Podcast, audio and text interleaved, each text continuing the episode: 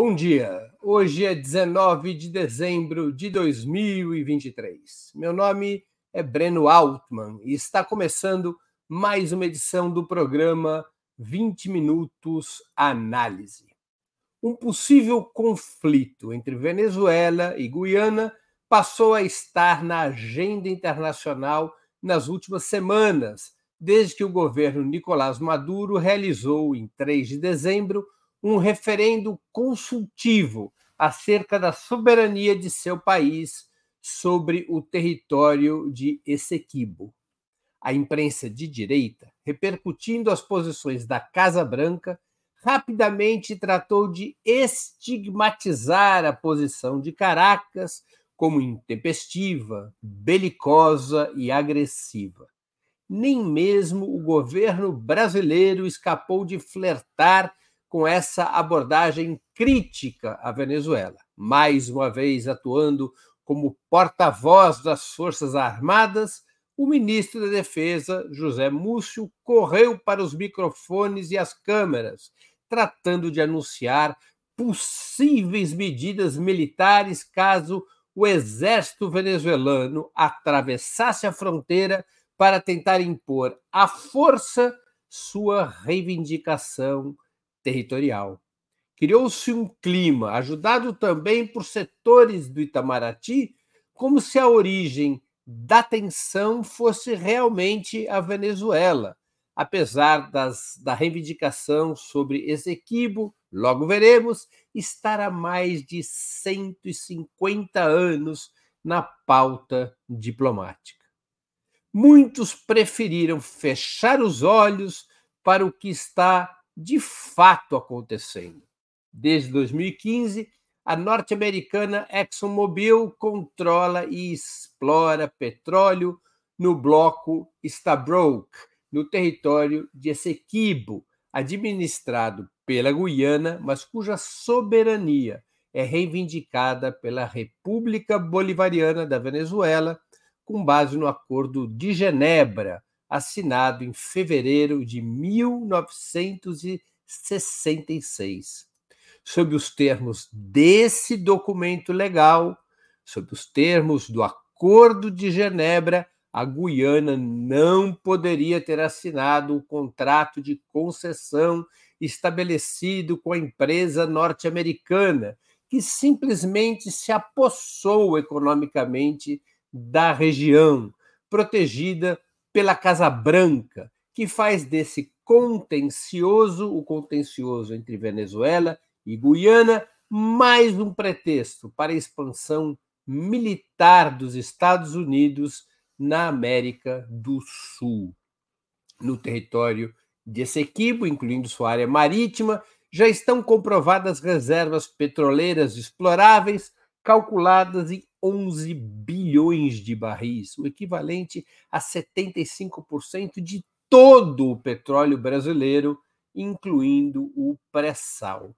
Esse território, o território de Essequibo, tem 159.500 é, quilômetros quadrados.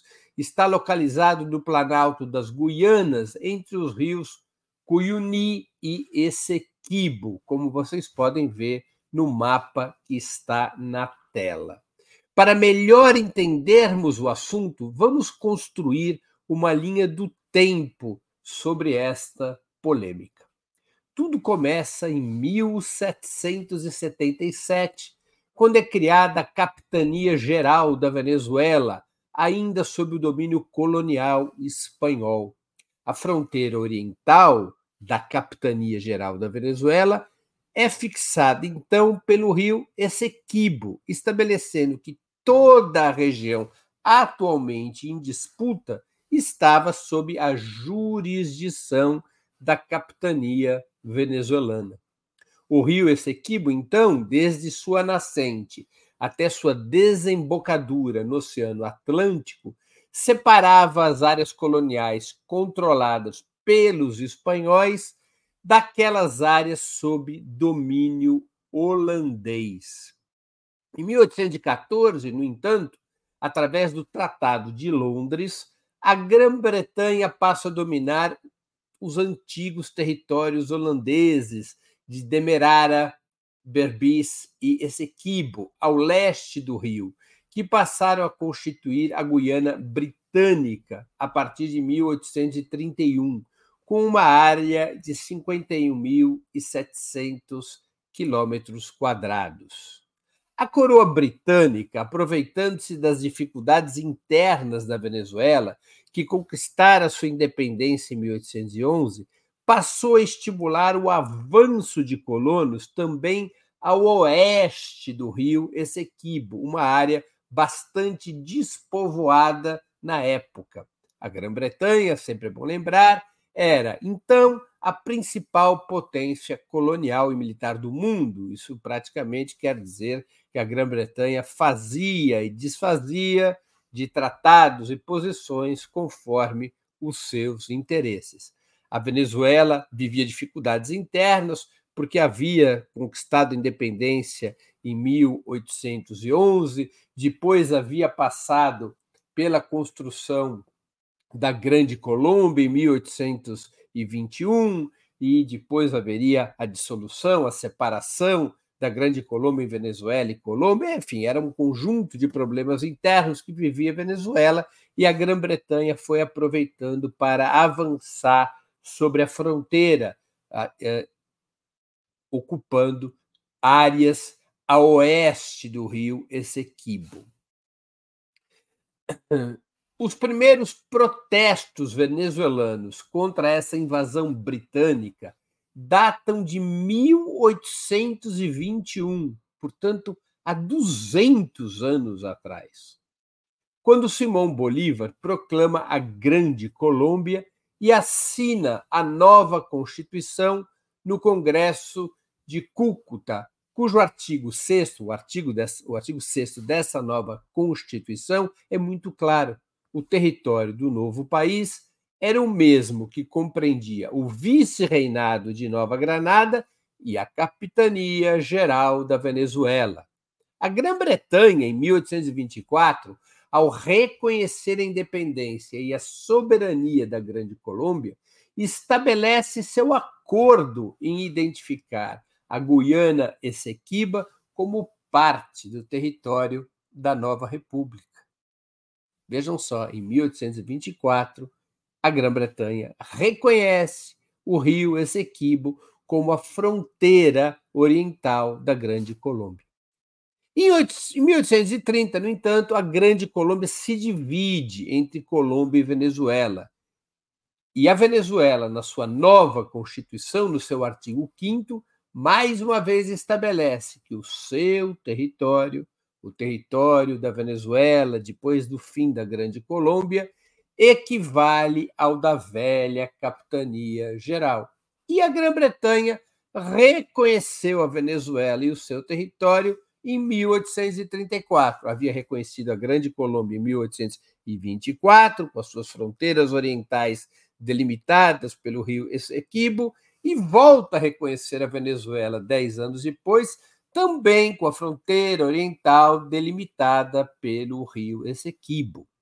Nesse mesmo ano, 1834, no entanto, a Grã-Bretanha começa a empurrar a linha da Guiana Britânica a oeste, para o oeste, apresentando um mapa no qual a fronteira se deslocava para a margem ocidental do Essequibo, avançando 4.300 quilômetros quadrados sobre o território venezuelano, com a chamada linha Schomburg, a primeira linha Schomburg, assim chamada em homenagem ao explorador prussiano Robert Schomburg, que foi o responsável por este mapa.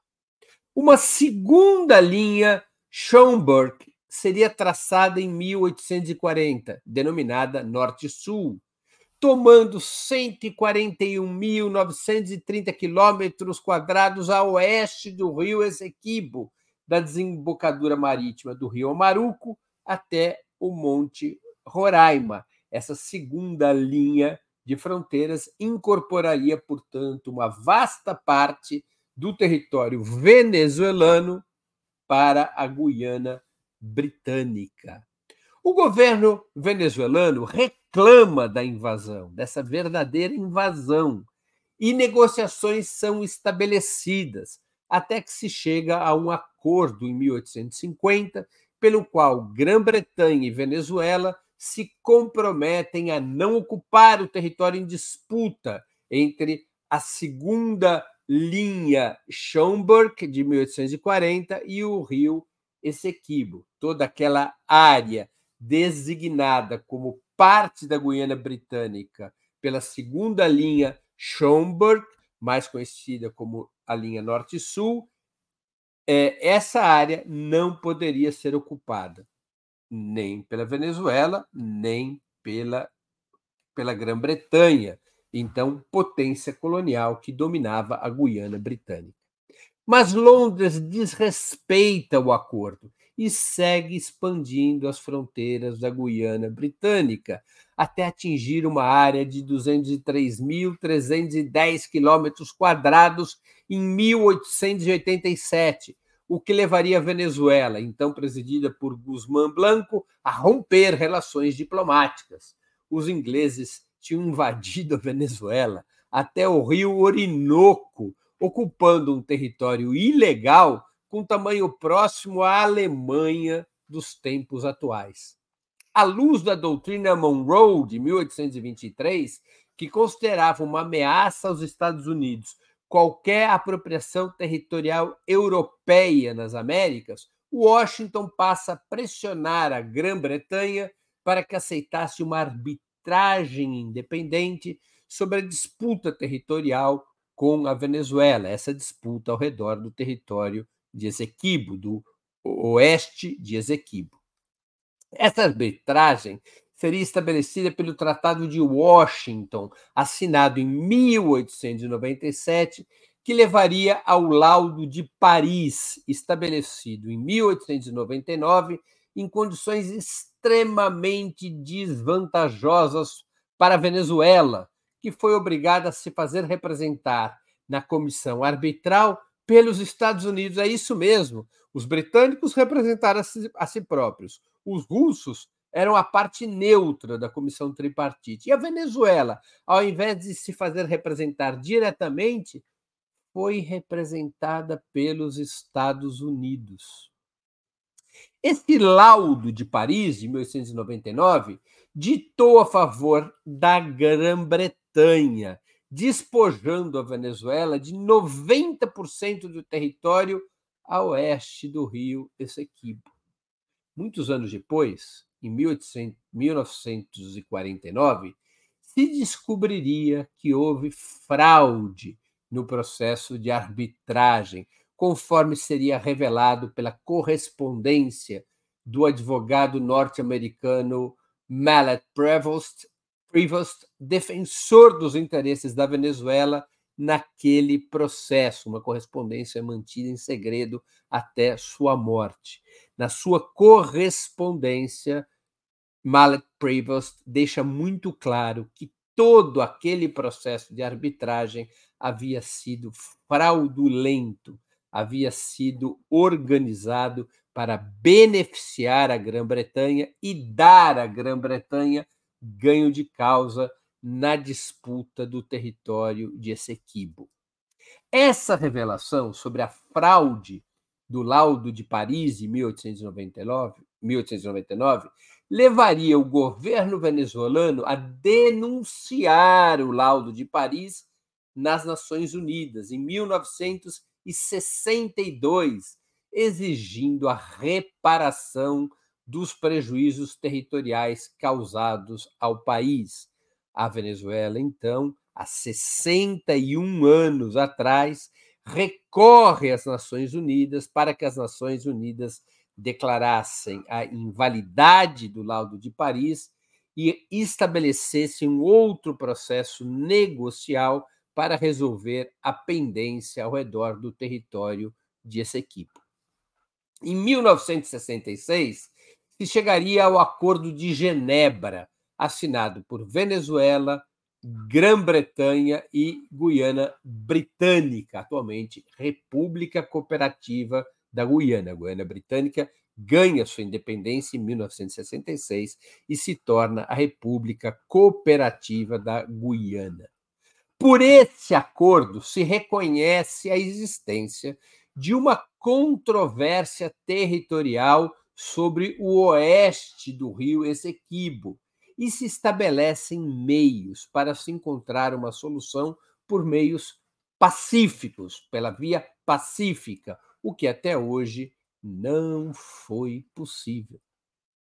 Quando Hugo Chávez chega ao governo em fevereiro de 1999 e um referendo leva à convocação de nova constituinte, a Venezuela voltou a denunciar o laudo de Paris, ao mesmo tempo em que reafirmou uma política externa de paz, integração e cooperação solidária, o que levou a uma visita do presidente venezuelano à República Cooperativa da Guiana, a Georgetown, em 2004.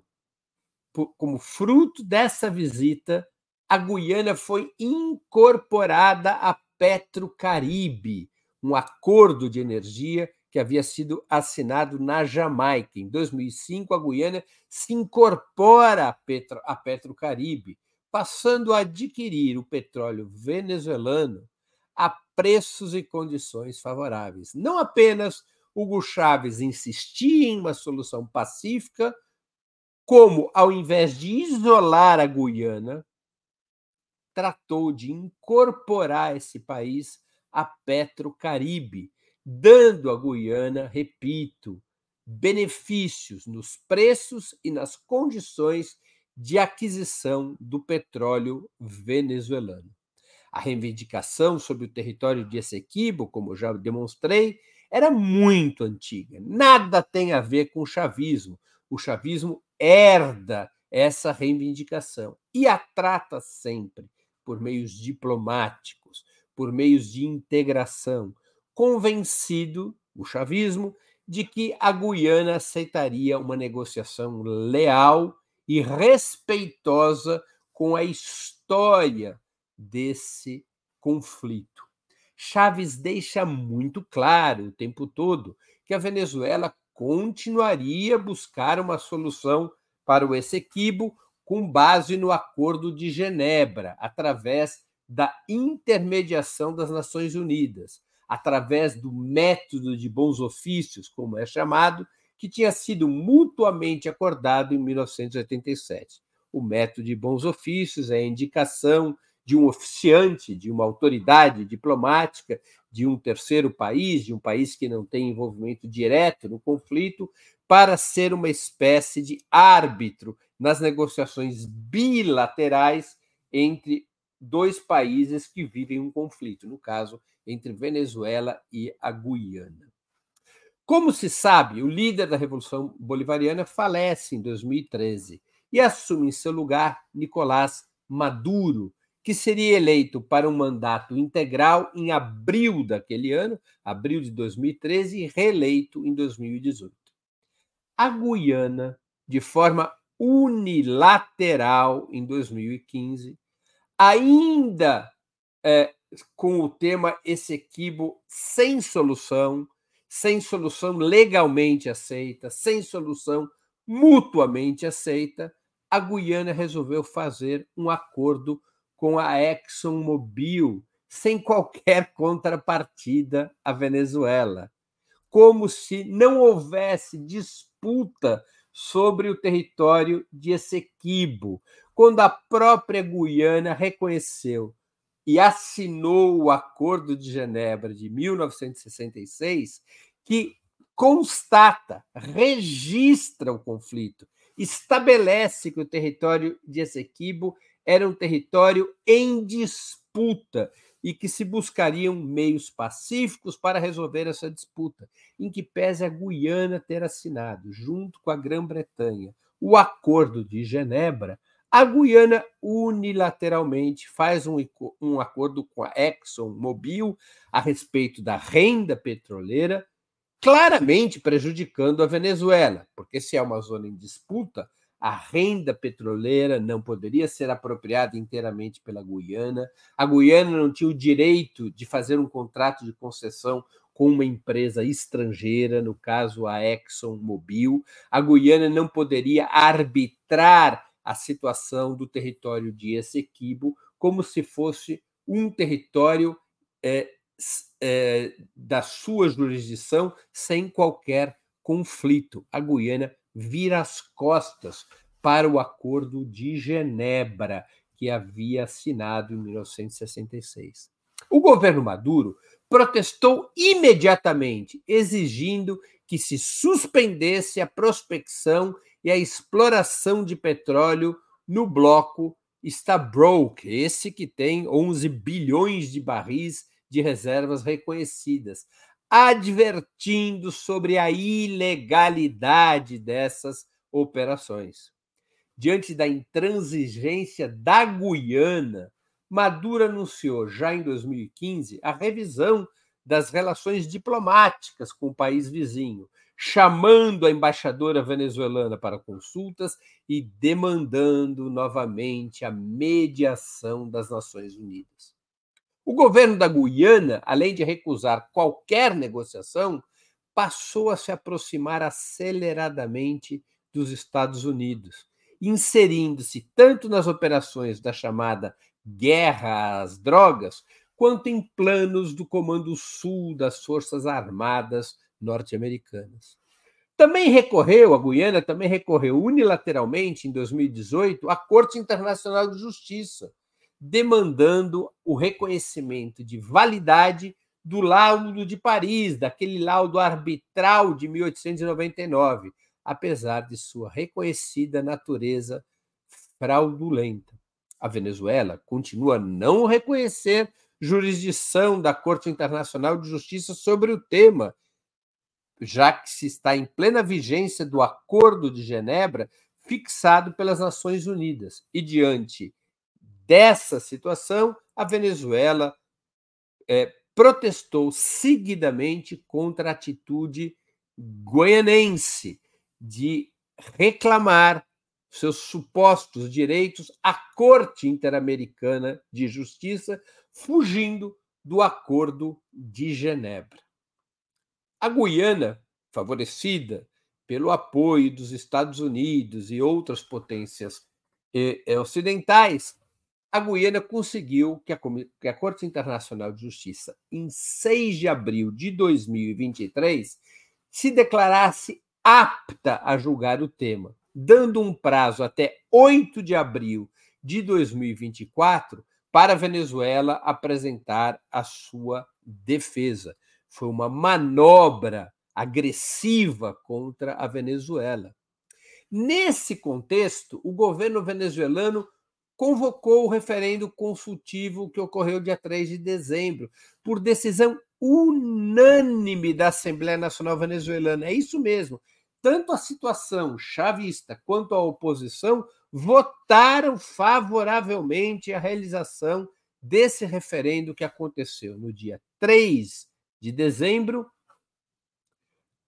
é, com cinco perguntas.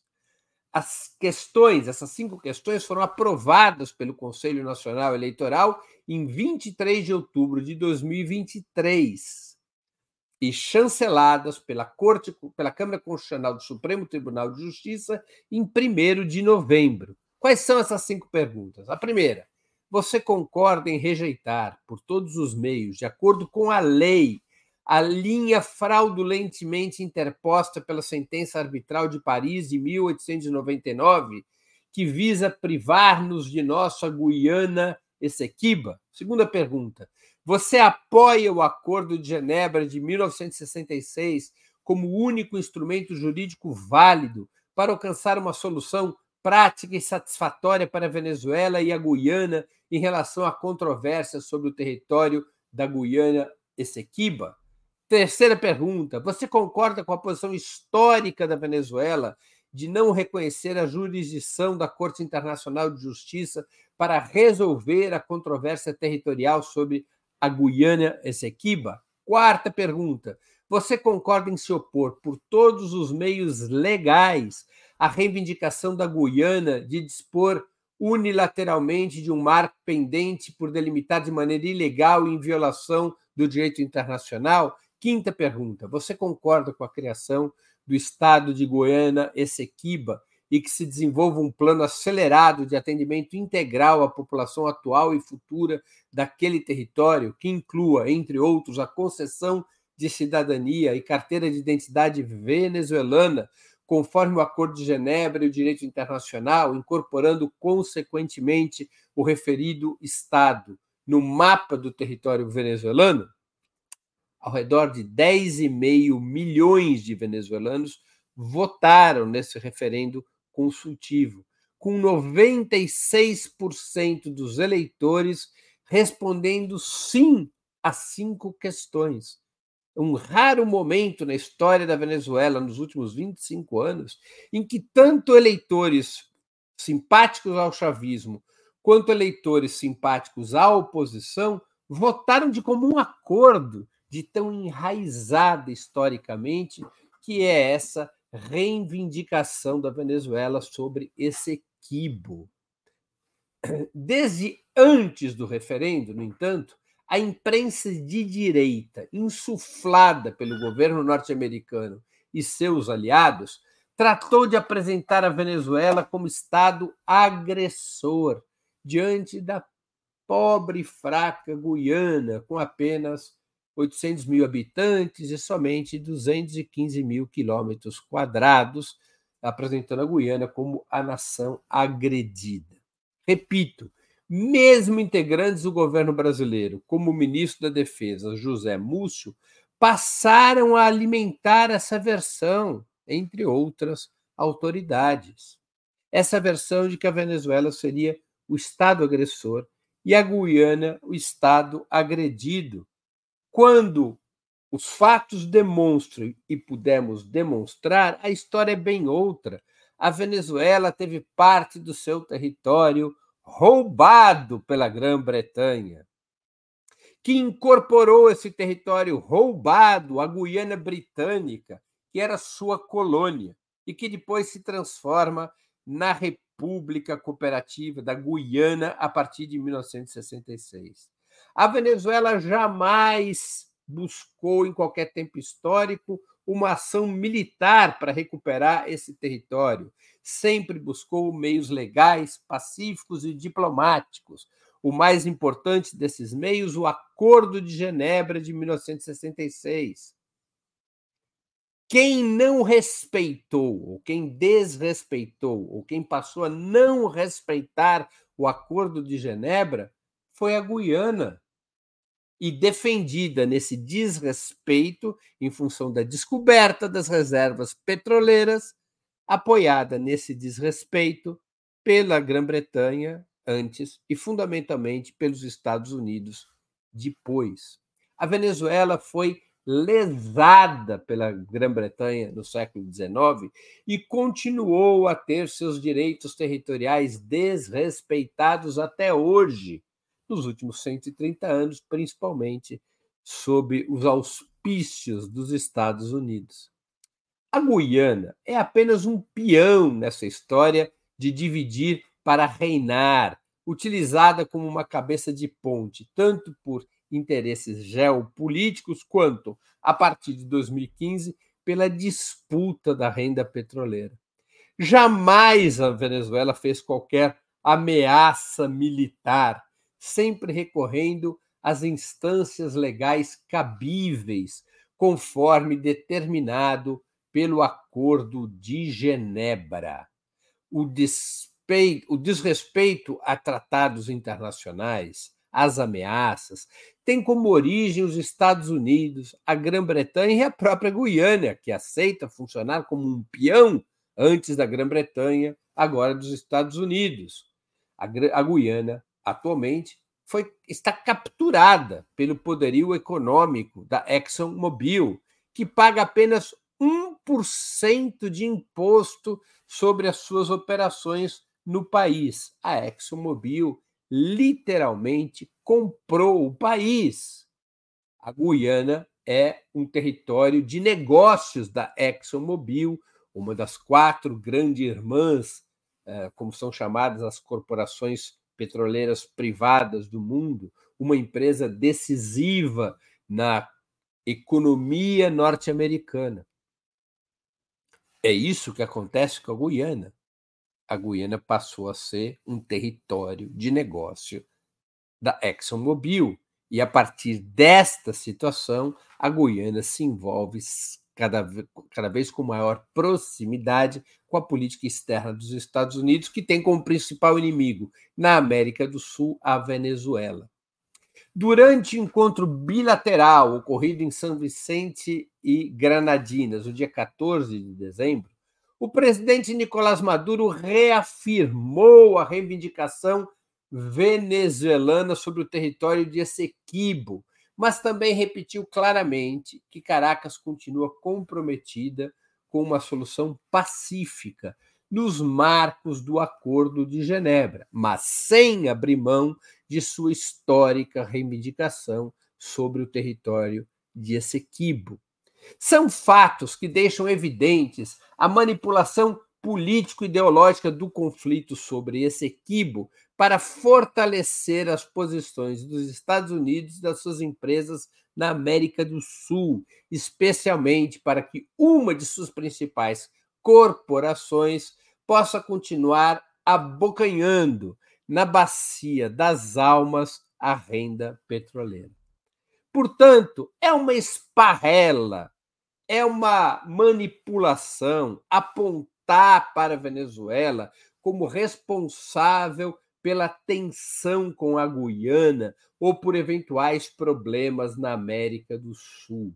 O que a Venezuela faz e continua fazendo há décadas, muito antes do chavismo, é apresentar seguidamente, de forma enfática, mas pacífica e diplomática, sua reivindicação sobre um território que lhe foi roubado. A origem da tensão está do outro lado, está na aliança entre Guiana e Estados Unidos, desde o momento em que foi descoberta tamanha reserva de petróleo no país vizinho, vizinho da Venezuela e vizinho do Brasil. A partir do momento em que se descobriram essas reservas imensas de petróleo na Guiana, aí começa toda sorte de desrespeito aos acordos internacionais, e especialmente o Acordo de Genebra, com os Estados Unidos protegendo esse desrespeito ao Acordo de Genebra e tentando impor como um fato consumado que o território de Essequibo, que a Venezuela chama de Guiana Essequiba, que esse território de Essequibo é inconteste, de forma inconteste, propriedade da Guiana, para que a ExxonMobil possa continuar explorando esse território, incluindo sua área marítima, sem qualquer tipo de obstáculo, sem qualquer tipo de problema. É por ali que vem a origem da crise. Equivoca-se seriamente o ministro da Defesa brasileiro, José Múcio, e outras autoridades do governo quando ficam vazando para a imprensa que o problema, que a preocupação do Brasil é a Venezuela, que o problema é o que o governo Nicolás Maduro pretende fazer com o assunto Esequibo-Guiana. Isso não é verdade. O problema todo vem do outro lado. O desrespeito é, pela Guiana do Acordo de Genebra, o acordo da Guiana com os Estados Unidos para ter proteção a esse desrespeito, a exploração ilegal de petróleo na Guiana pela ExxonMobil sob os auspícios da Casa Branca, o crescente envolvimento militar dos Estados Unidos na Guiana, estabelecendo mais uma cabeça de ponte na América do Sul. É com isso que o governo brasileiro deveria se preocupar. É a isso que o governo brasileiro deveria denunciar que os Estados Unidos estão utilizando a Guiana para avançar econômica e militarmente sobre a América do Sul. E esse avanço dos Estados Unidos econômico e militar sobre a América do Sul é um ataque e um desrespeito também às posições brasileiras e não apenas aos interesses legítimos da Venezuela. Vejam bem o cenário no qual estamos metidos e, às vezes, por desinformação, nos deixamos envolver. O problema central nesta situação não é a Venezuela. A Venezuela é a vítima dessa história.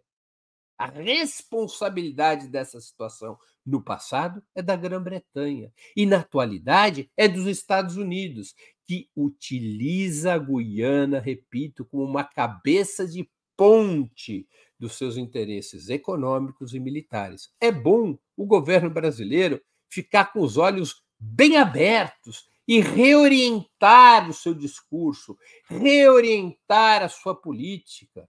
É bom que o presidente Lula, que sempre tem tido, e o, o, presidente Nicolás Maduro publicamente o reconhece, é bom que o presidente Lula, que sempre tem tido uma posição firme de solidariedade à Venezuela e de muito cuidado, de muita cautela nesta neste conflito entre Venezuela e Guiana, reconhecendo que existe um conflito e não uma agressão, seria bom que o presidente Lula botasse ordem no seu ministro de Defesa e em outras autoridades do governo que parecem gostosamente estar a serviço dos interesses norte-americanos na América do Sul, tratando a Venezuela como inimiga e a Guiana como uma vítima de uma suposta agressão venezuelana, de uma possível agressão venezuelana. É necessário que o governo seja unificado pelo presidente Lula para apontar o dedo para onde o dedo deve ser apontado, que é os, que são os interesses imperialistas norte-americanos na região, a aliança com a Guiana, o desrespeito ao Acordo de Genebra e a agressão contra os históricos direitos da Venezuela sobre o território de Essequibo. Termino aqui minha exposição. Antes de passarmos às perguntas e comentários, eu queria lembrar a vocês que tanto o site quanto o canal de Opera Mundi no YouTube oferecem seu conteúdo de forma livre e gratuita.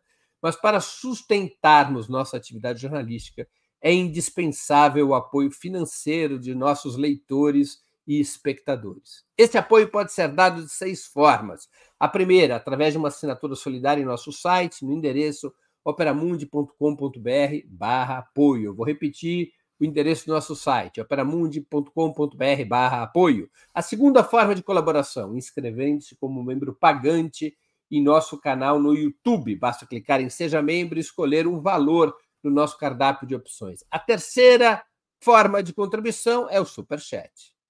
Com o Superchat, você tem o direito de ter sua pergunta lida e respondida por mim.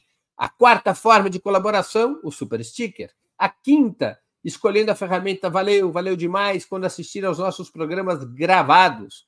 E a sexta forma de contribuição através do Pix. Nossa chave nessa modalidade é apoie.operamundi.com.br. Vou repetir nossa chave no Pix apoie.operamundi.com.br.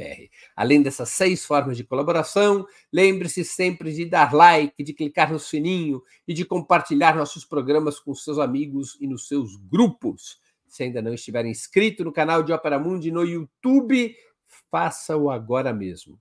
E eu vou falar um pouco agora das duas grandes promoções que nós temos hoje. Uma promoção. Nós vamos sortear entre quem contribuiu com o super chat ou super sticker, um pôster da editora Linha Vermelha. A Linha Vermelha tem vários pôsteres lindos em alta resolução. Você pode escolher no site da Linha Vermelha um desses pôsteres, desde que você ganhe o sorteio. O sorteio vai ser feito no final do programa pela nossa produtora, Patrícia, repito, entre todos aqueles que contribuírem com super chats e super stickers. Vocês contribuem para a sustentação de Opera Mundi, ganhando sorteio, vocês poderão escolher um desses magníficos posters da editora Linha Vermelha. A outra promoção, que está valendo até o dia 22 de dezembro, é quem fizer uma nova assinatura anual no nosso site receberá de brinde um exemplar do livro Contra o Sionismo, retrato de uma doutrina colonial e racista, escrito por mim, publicado pela editora Alameda. Fez uma assinatura anual eh, no nosso site, recebe esse exemplar de presente, devidamente autografado. Eh, o, endereço para fazer assinatura anual é operamundi.com.br barra apoio hífen anual. Eu vou repetir o endereço para fazer essa assinatura: operamundi.com.br barra apoio hífen anual. Então são as duas grandes promoções do dia. Quem contribuiu com Superchat e Super Sticker concorre ao sorteio e pode ganhar um pôster da linha vermelha. Quem fizer uma assinatura anual no nosso site, operamundi.com.br barra apoio hífen anual, recebe um exemplar do, do, livro Contra o Sionismo, Retrato de uma Doutrina Colonial e Racista, devidamente autografado.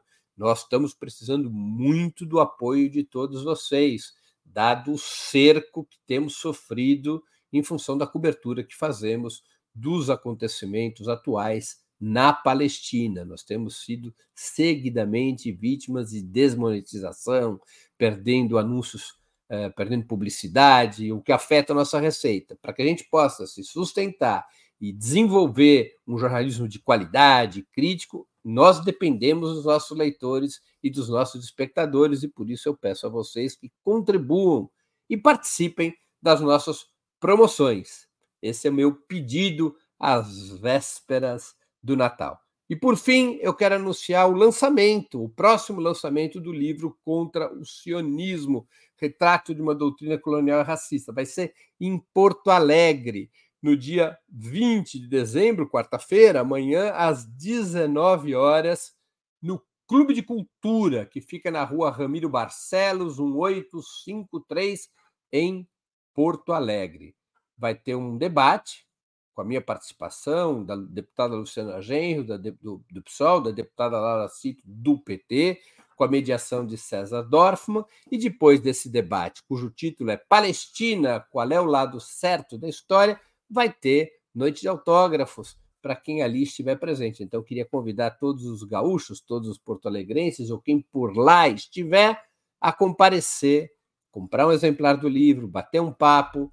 Uh, é o último lançamento neste ano. Nós já lançamos o livro no Rio, em Curitiba, em São Paulo, agora em Porto Alegre, e ano que vem nós vamos cobrir as outras 23 capitais do país. Nosso compromisso é lançar o livro nas 27 capitais do país para reforçar a boa informação, para reforçar o bom jornalismo e para reforçar, acima de tudo, a boa causa da resistência palestina.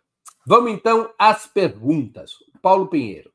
Os ingleses estão metidos nos três principais conflitos da atualidade: Ucrânia, via OTAN, Palestina com a sua colonização e partidos resultados em favor de Israel, e esse equibo via colonização. É isso aí, Paulo Pinheiro. O, atualmente, a Grã-Bretanha, os ingleses, são personagens secundários da história. Foram um personagem decisivo no século XIX até o início do século XX, foram depois substituídos pelos Estados Unidos como principal potência imperialista ainda tem um papel, é um papel secundário, mas é sempre um papel do lado errado da história, ou seja, é sempre um papel favorável à colonização, favorável ao imperialismo. Quem provocou originalmente essa situação e esse equívoco é a Grã-Bretanha. Você está coberto de razão. A Grã-Bretanha roubou território venezuelano. A, a Grã-Bretanha conspirou para fraudar o laudo arbitral de 1899. A Grã-Bretanha empurrou a Guiana, quando se torna independente, para adotar uma posição de negação do histórico direito da Venezuela ao território de Essequibo. É? Então, você está totalmente certo, eu concordo contigo em caracterizar dessa maneira que você o fez o comportamento do Reino Unido. Samuel Bertolini também contribuiu com o Superchat. Obrigado, é, Samuel. O povo de Essequibo quer ser anexado pela Venezuela? Samuel, eu não sei, não foi feita nenhuma consulta, mas nós não estamos tratando, neste caso, de um direito de autodeterminação de um determinado povo. Não é? Nós estamos tratando de um território que foi roubado de um país. É uma situação completamente diferente. Nesses casos, e há vários desses casos no mundo, a questão não é saber qual é a vontade de, da população local, não é essa a questão fundamental. A questão fundamental é a reparação histórica de um território que pertence a um determinado país. Isso não é fácil, não é? Eu roubo o território de um país, naquele território que eu roubei, certamente eu o fiz por interesses econômicos, naquele território eu trato o povo local, a população local, de uma maneira muito especial, para que, em caso de consulta, essa população seja favorável a manter o roubo do território de um outro país. Imagina só se essa é a maneira de tratar conflitos territoriais, as vantagens que os estados imperialistas e, no passado, os estados coloniais teriam. Bastaria anexar territórios, injetar recursos, tratar bem a população local para que ela legitime o roubo de território. Seria um mecanismo, se esse mecanismo tivesse base legal, seria um mecanismo de usurpação territorial que os estados imperialistas e coloniais usariam com vantagens impressionantes. E tanto isso é assim que não existe essa previsão legal no direito internacional, ou seja, que as populações locais decidam sobre territórios que tenham sido roubados de outros países, que tenham sido anexados de outros países em período colonial. É uma outra questão. É o direito internacional quem tem que decidir, porque se trata de estabelecer maneiras é, plenamente aceitáveis para arbitrar as linhas territoriais dos países. Né? Não sei se a minha resposta contenta a sua pergunta, mas essa é a minha opinião. Zóia Sales Cavalcante, que também contribuiu com o Superchat. Recebi ontem o livro Contra o Sionismo, comprado na editora Alameda. Vou aguardar a noite de autógrafos do Breno em Florianópolis. Eu irei a Florianópolis lançar o livro, se eu não me engano, está previsto para março, para fevereiro ou março.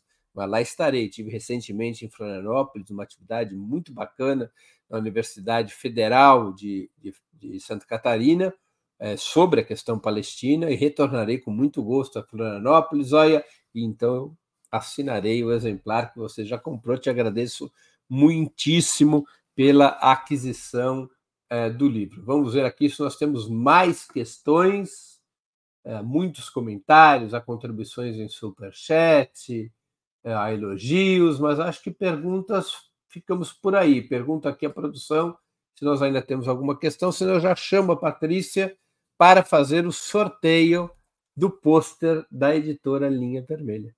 Então venha, junte-se a nós, Patrícia, e vamos fazer esse sorteio. Gente, bom dia.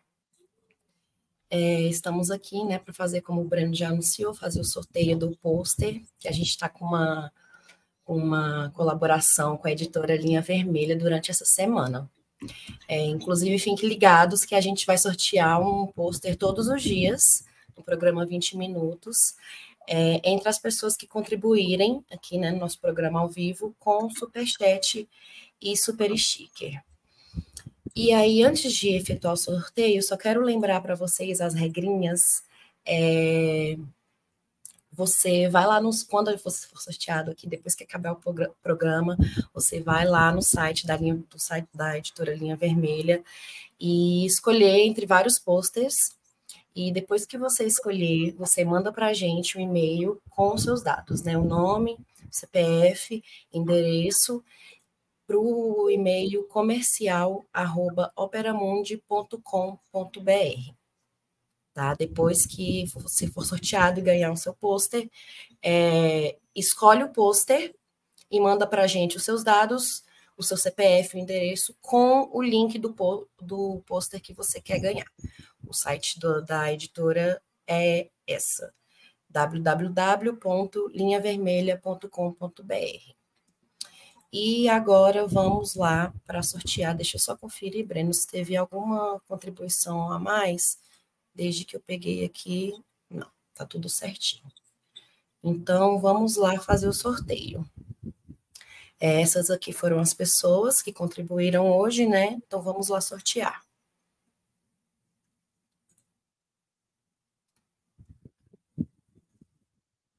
É, e o sorteado foi o Juan dos Santos, tá saindo aí na tela, né? Então, Juan, é, não se esqueça de ir lá no site da editora Linha Vermelha, escolher o seu, o seu pôster e enviar para a gente os dados, né? O seu nome, o seu CPF, o endereço para a gente entregar o pôster e o link do pôster que você escolher, que tem várias opções lá dentro do site. Os posters são em ótima qualidade e vem com a legenda também explicando sobre a história do, da, da fotografia ou do cartaz ou da, do pôster que você escolher. Então é isso. O ganhador de hoje foi o Juan dos Santos. Muito obrigada por todo mundo que contribuiu, pessoal. Obrigado, Tchau. Patrícia. Bom, pessoal, então, eu quero encerrar agradecendo a audiência, em especial a quem colaborou ou vier a colaborar com a sustentação financeira de Ópera Mundi. Sem vocês, nosso trabalho não faria sentido e não seria possível. Um grande abraço a todos e a todas.